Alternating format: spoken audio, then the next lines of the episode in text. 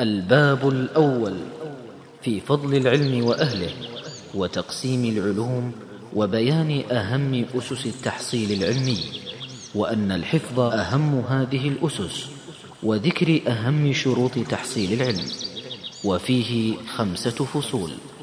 الفصل الأول في فضل العلم وأهله العلم خير منحة حبانا بها الذي علمنا البيانا العلم نور ساطع لا ينطفي به ينال المرء أسمى شارفي. أثنى عليه الله في كتابه كذلكم أثنى على طلابه.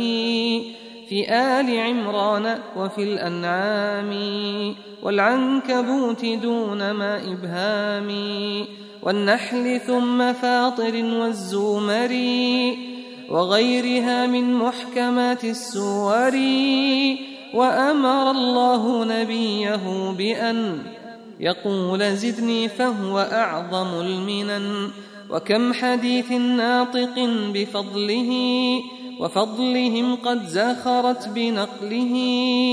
كتب الحديث باتصال السند عن كل عدل ثقة مسدد.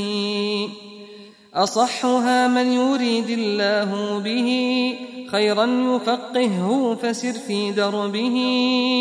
وفي الصحيحين أتايا باغية متفقا عليه عن معاوية. وصح في سواهما عن حبر أمتنا وعن عظيم القدر. أبي هريرة وصح السند إليه ما يروي الجميع أحمد.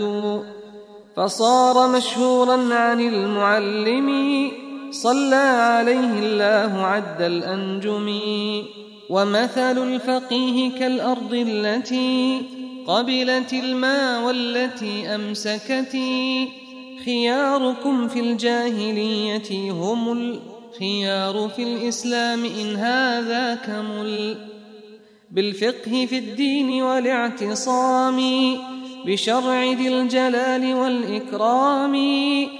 أول ذين عن أبي موسى ورد وعن أبي هريرة الثاني وقد رواهما الشيخان عنهما وما وجدت في الصحاب من رواهما سواهما عن النبي المصطفى صلى عليه الله ما نبت عفا والعلماء ورث الأنبياء كما أتانا عن أبي الدرداء فلم يورث واحد دينارا أو درهما بل ورثوا ما اختارا لهم تعالى وهو علم الشرع آخذه يحظى بأسمى النفع وذاك ذو حظ عظيم وافر ووارث لأعظم المفاخر وفيه من سلك دربا يطلب العلم فيه فضله لا يعزب. يسهل الله إلى الجنان طريقه بالفوز والرضوان. أجنحة الملائك الكرام له توضع تأييدا لما قد فعله.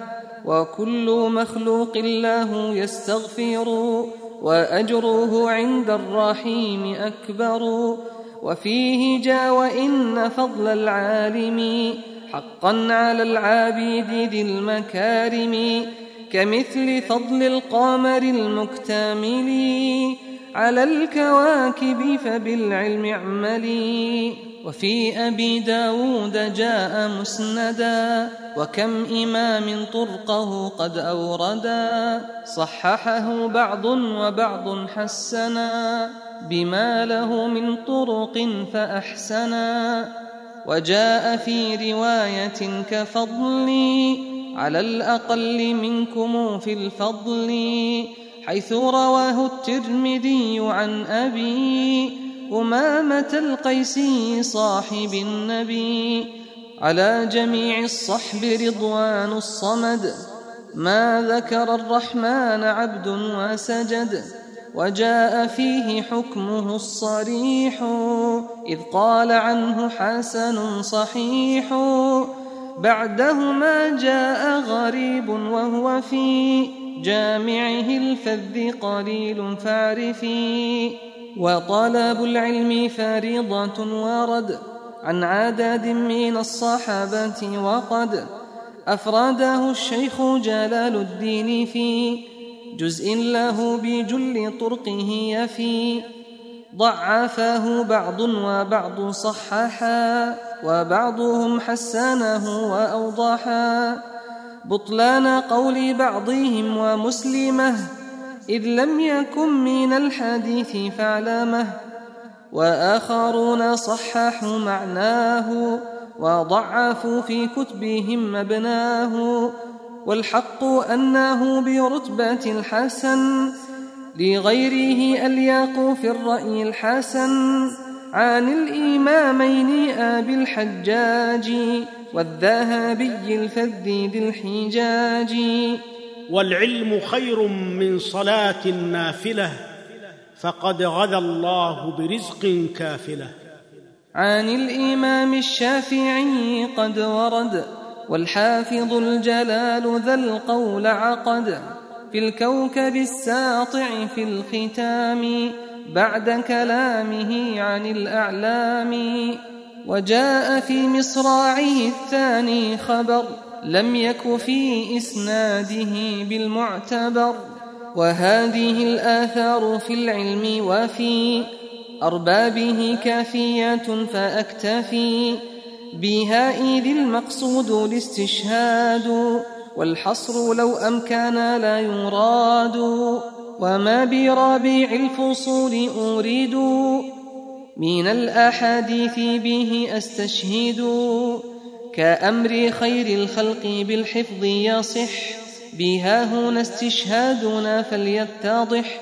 بذاك أن الحفظ أس العلم. وهو طريق فقهنا والفهم.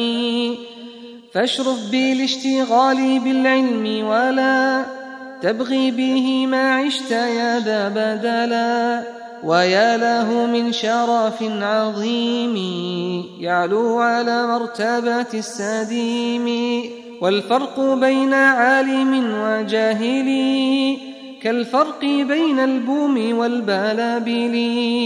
والبون بين العلم والجهل كما قال الهلالي مقالا محكما العلم نور والجهالة حلك ومن سرى في ظلمة الجهل هلك. وذكر ابن قيم الجوزية في سفره المفتاح للمازية من الوجوه ما يسر النقاله في فضله وفضل من قد حمله محصورة في مئات من بعد خمسين مع ثلاثات في العد.